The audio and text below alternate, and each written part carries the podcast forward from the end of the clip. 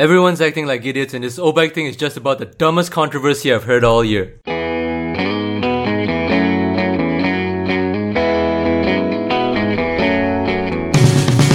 Hello, hello, hello, and welcome to the 27th episode of the Economical Rights Podcast. I'm your host, Danny, and over here we have to serve you the grains of capitalism. Now, today's episode is going to be different from what I'm used to doing on this show, so please bear with me. It's just that I've done an episode on bike sharing, and I've also written on the subject, but the way the whole oBike incident played out just rubbed me the wrong way. Alright, let's not waste too much time. If you want to check out my previous thoughts on the matter, you can do so at the links in the description. So, what I'm going to do today is that I'm going to recount the controversy and all the relevant updates, and then I'll explain why all the three key stakeholders in this issue, namely oBike, the users, and the government or LTA, are all to blame.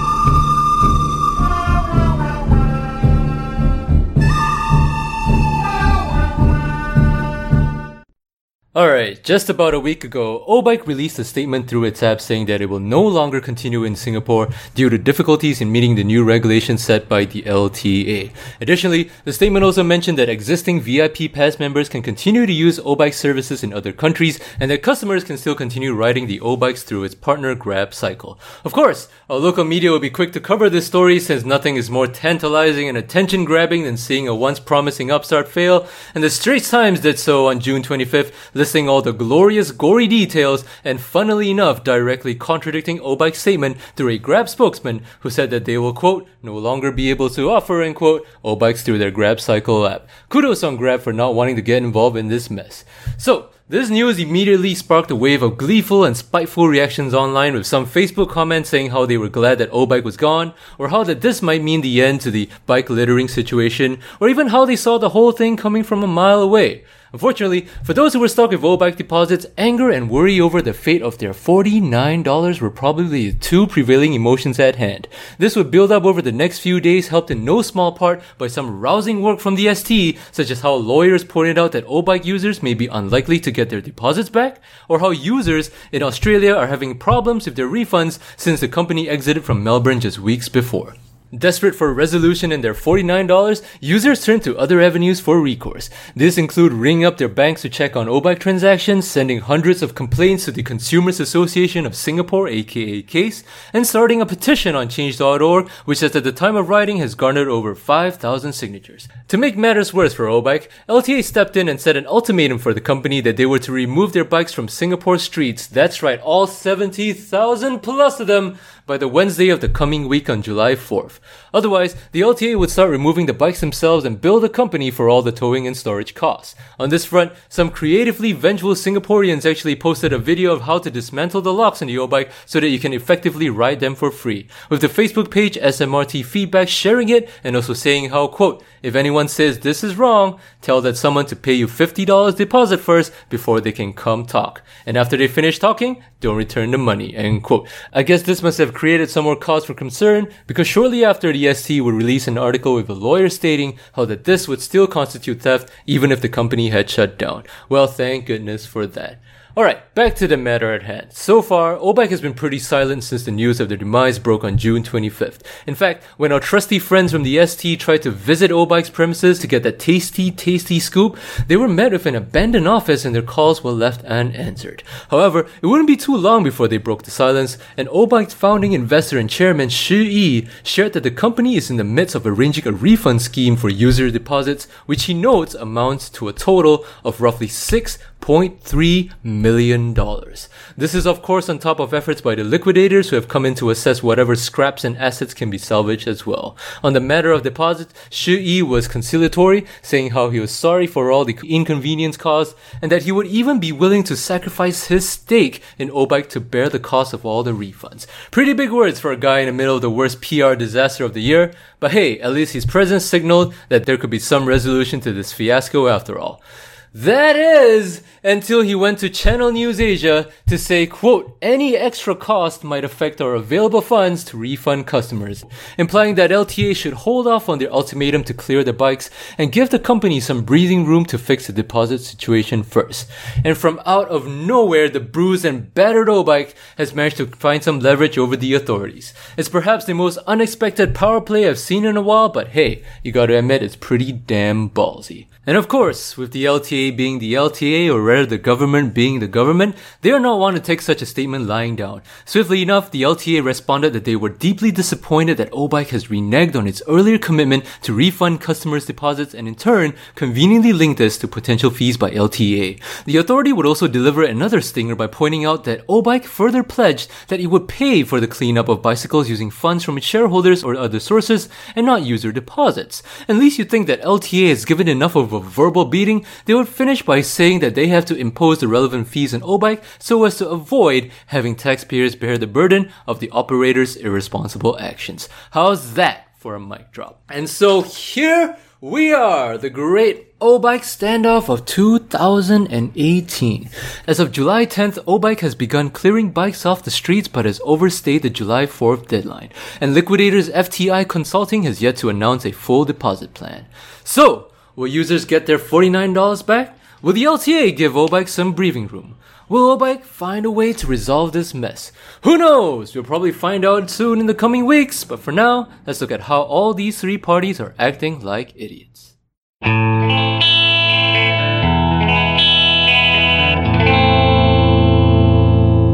Idiot number one, oBike.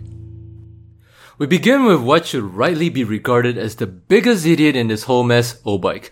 And throughout my recounting of the saga, it's pretty clear where the company has slipped up. Firstly, the original statement that started this whole thing was way too vague and underprepared. Not only did it not contain any details about refunding user deposits or clearing the bikes off the road, it also attempted to transfer all existing responsibilities onto Grab, which the ride-sharing company very cleverly dodged at the quickest opportunity. And even though Grab seems like it's trying to get into everything from finance to delivery these days, they were still aware enough to spot a bad situation from a mile away. Kudos to the green logo bastards, now can you please bring back the discounts? So, their second mistake was not being there to clear up any confusion. This was exemplified when our favorite friends from the ST attempted to get in touch with the company only to find that they deserted the premises faster than you could say hashtag where's my refund. The company would soon realize that there is no faster way to have a bunch of angry netizens turn on you than by refusing to hear their complaints. And soon enough, all manner of abuse and foul language is being hurled at them on the pristine floors of the ST comment section. The biggest accusation, perhaps, was that oBike was a cheating, scheming company that was trying to make a quick buck with our deposits and bolt before they could face any consequences. This went so far as the SMRT Feedback page posting an extremely in-depth note looking into oBike's business and founder Shi Yi. TLDR, Shi Yi is a piece of scum, and this is a 30-minute read on why that's so. If you got a raging vendetta against the company and 30 minutes to spare, then by all means read the damn thing through the link in the description. Now, in light of the circumstances, was this taking things a bit too far? Perhaps. But Shi Yi and oBike were not doing themselves any favors by the way that they've been behaving. I mean, what was anyone else supposed to think when you suddenly call it quits and leave everything hanging? So, after a while, Shi Yi finally broke the silence and revealed that they are committed to doing their best to leave responsibly. That is, by clearing up the bikes and refunding all the deposits. This statement alone, plus the fact that oBike has already engaged several companies to perform the cleanup since July 2nd, would have quelled some of the rage against them, if not for that idiotic power play that Shi Yi tried to pull with the LTA. I mean, what was the guy trying to do here? You can't make a claim in one sentence about how you're willing to refund the deposits of your own expense, then in the next, say that any fines imposed will come out of those very same deposits. Who does he take the LTA for? I mean, they're not professional accountants by any means, but they were able to call bullshit on the claim in less than 24 hours. Now, at this point you might be thinking, wait a minute, Danny, he's no idiot. He's trying to steal our money. This is all part of his evil, dastardly plan all along. And to be frank, the only reason why I still afford him some sliver of doubt is that when oBike first started, when they first came on the scene, they were legitimately and honestly trying to provide a service here. Think of all the investment they've put into making the bikes or all the free rides that you've gotten through their promotions. If you think that this is all part of a scam, then my goodness, Shi Yi might just be some Jedi-level mastermind, and I and hundreds of thousands of others might have just been fooled right from the start. Likely, what happened was that competition got too tough for oBike, such that they were falling behind and bleeding cash. And if the new stricter and more costly regulations coming soon, shareholders and senior management just didn't see any light of that tunnel and made the executive decision to bail. In these circumstances then, I think we have to cut them a little bit of slack for slipping up. Liquidation for any business is rarely ever a pretty sight. Things are already pretty tense and sour within the company, and the media is always eager to pounce on the first mistake you make. But if you're still unconvinced that oBike was just a bumbling buffoon rather than your stereotypical evil company, then consider this.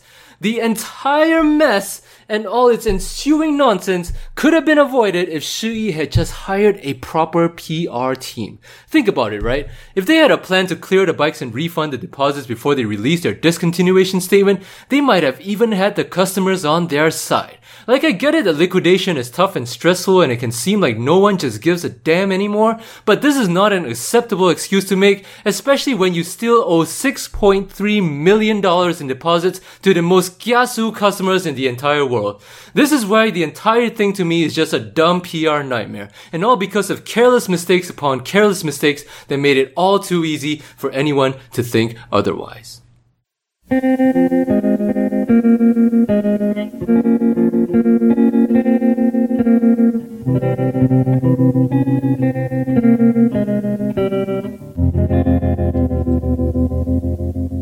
Idiot number 2. The government. Ah yes, the government. Big Daddy G, protector and savior of the people, the manifestation of justice and civility itself, dealt with Singapore's colloquial strong arm and stern language. Surely our leaders are impervious to mistakes? Surely their actions are entirely justified by the interests of the people? No. So, to better understand how they went wrong, we need to go back a little to episode 23 when I discussed the problems with bike sharing. Back then, the key mistake I brought up was that the government was too naive about the nascent industry. They welcomed bike sharing for all the good it brought, but weren't prepared to deal with the mess. And my oh my, they certainly didn't think that things would get this messy.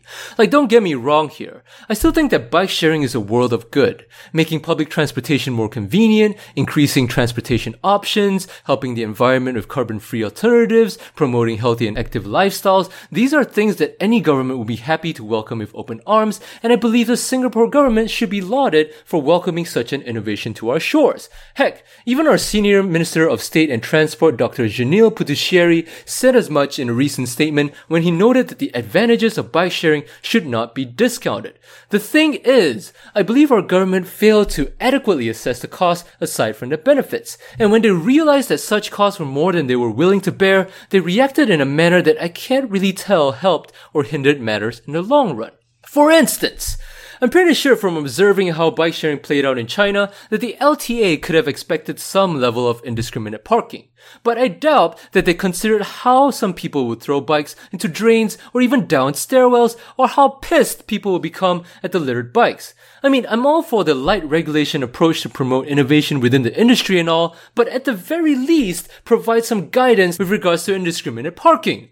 Like, if Singaporeans are willing to stomp army boys sitting down in a train, why did they think that we wouldn't make a big deal out of scared bicycles? And if we're able to corral a good proportion of our local smokers into tiny yellow boxes, how hard is it just to advise people where bikes should be parked?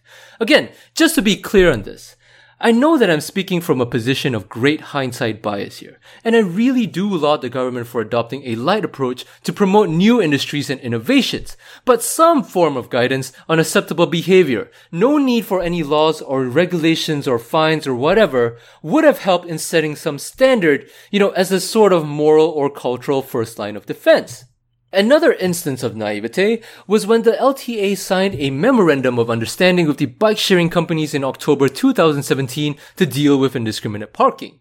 Part of the deal was that the companies were to bear more responsibility for misplaced bikes, but that the LTA had to start painting more yellow boxes to place those damn bikes. This, I think, was way overdue.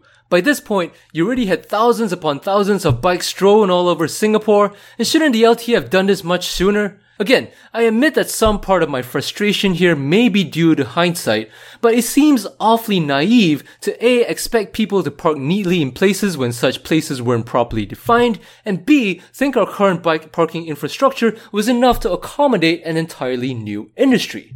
So, of course, as many people expected and were hoping for, the government would pass proper regulation with the Parking Places Bill towards the end of 2017. With the new bill, operators had to sign up for a license and agree to uphold certain standards surrounding parking, which would impose more costs on them while also making things less convenient for users. It was this bill that purportedly forced oBike out of the Singapore market, as well as two lesser-known ones in G-Bikes and Sharebikes SG, all within the span of 1 month. Now, given the Singapore government's stance as told by Dr. Janil and the actions taken by the LTA thus far, this was somewhat inevitable. The government had given the operators plenty of time to try and fix the matter, but when things didn't get any better, Big Daddy G had to come in with the red tape. And you know what? I'm more sad than angry at this. No, really. Singapore had an actual opportunity to incorporate some innovation to alleviate its public transportation problems, but it ends up looking like it caused more problems than it fixed. And of course, for the large part, the bike-sharing operators were responsible for their downfall. They were, after all, given ample time to try and amend the indiscriminate parking problem, but failed in key regards, such as clearly informing the public of its internal credit system, getting enough users to use and report misplaced bikes on this said system, and also punishing users who did wrong.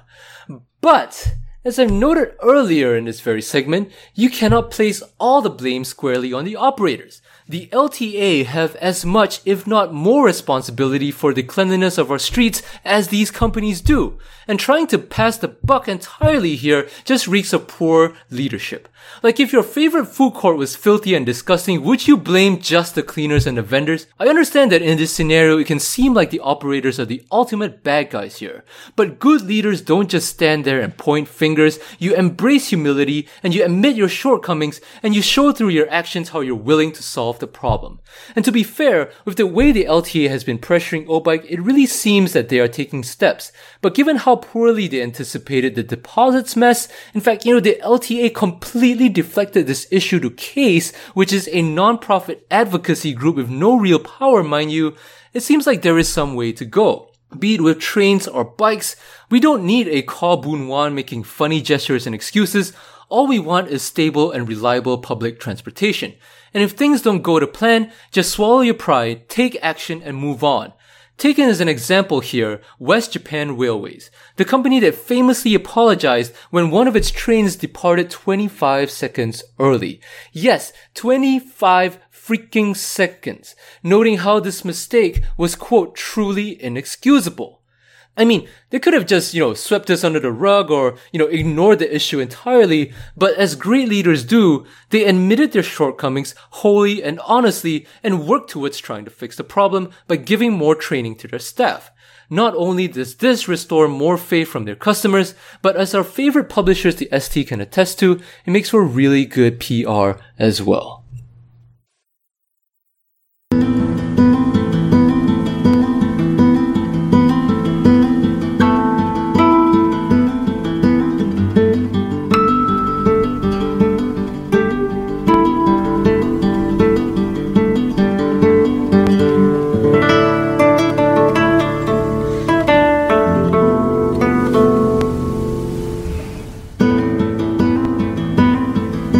Idiot number 3, the users.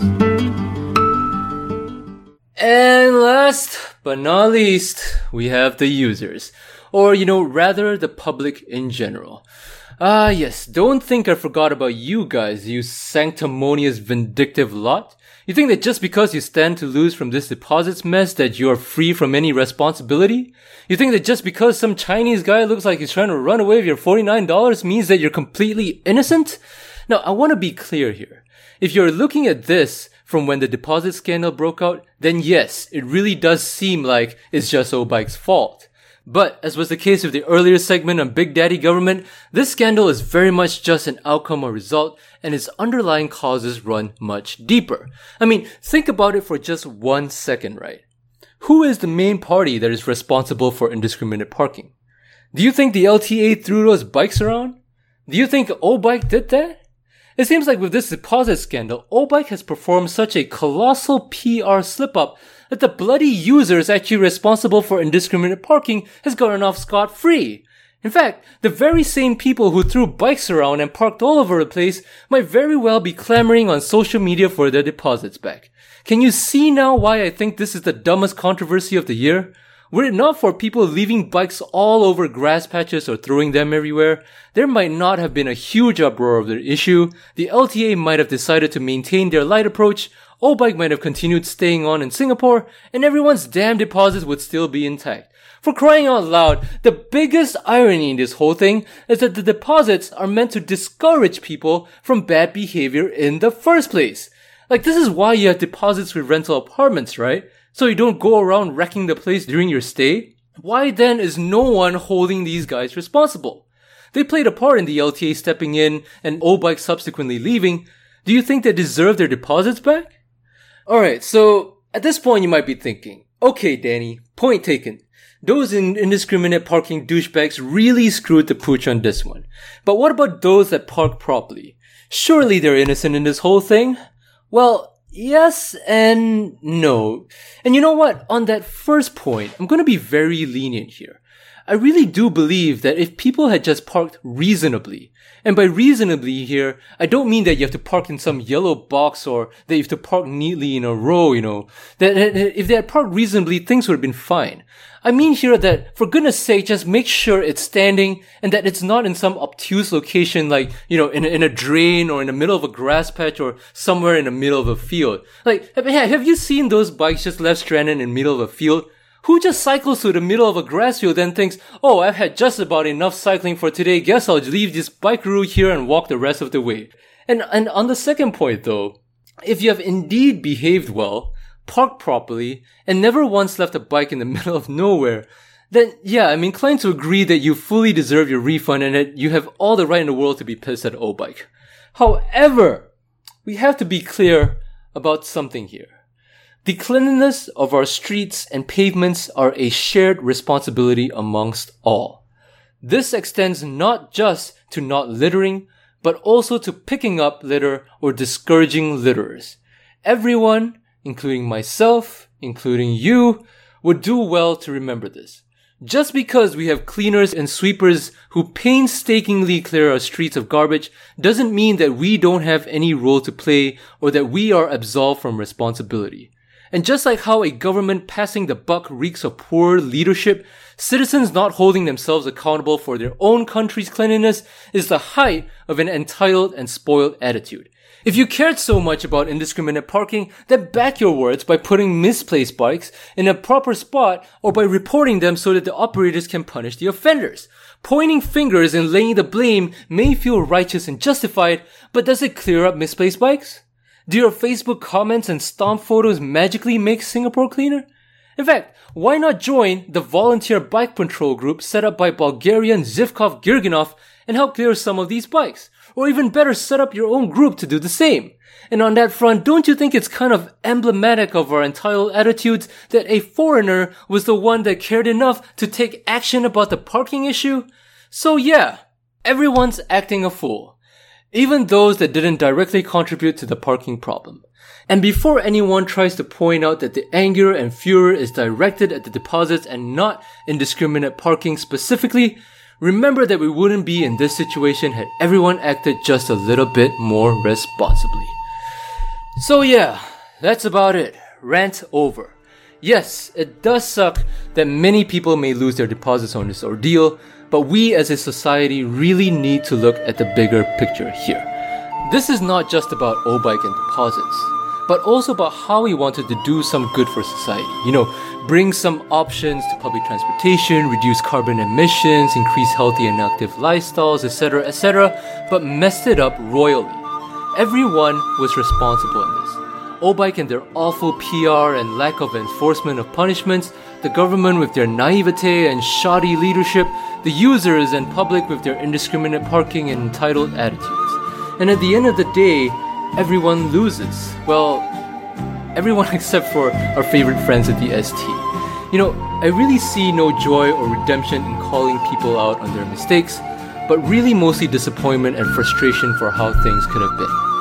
At this point, some of you might be tempted to say, you know, this is why we can't have nice things, but I hope this episode and this whole oBike saga can help everyone with some self-reflection. And with that brings the end to today's episode. If you liked it, please do a big favor by sharing and subscribing to the Economical Rights Podcast on iTunes, SoundCloud, or Stitcher. This has been your host, Danny, at the Economical Rights Podcast, where over here, we have to serve you the grains of capitalism. Oh yeah, since I heavily utilized ST's incredible coverage of the oBike scandal for my research, I'll close this out with a reading of their Wikipedia page. The Straits Times is an English-language daily broadsheet newspaper based in Singapore, currently owned by Singapore Press Holdings. It is the country's highest-selling newspaper with a current Sunday Times circulation of nearly 365,800. Originally established on 15 July 1845 as the Straits Times and the Singapore Journal of Commerce...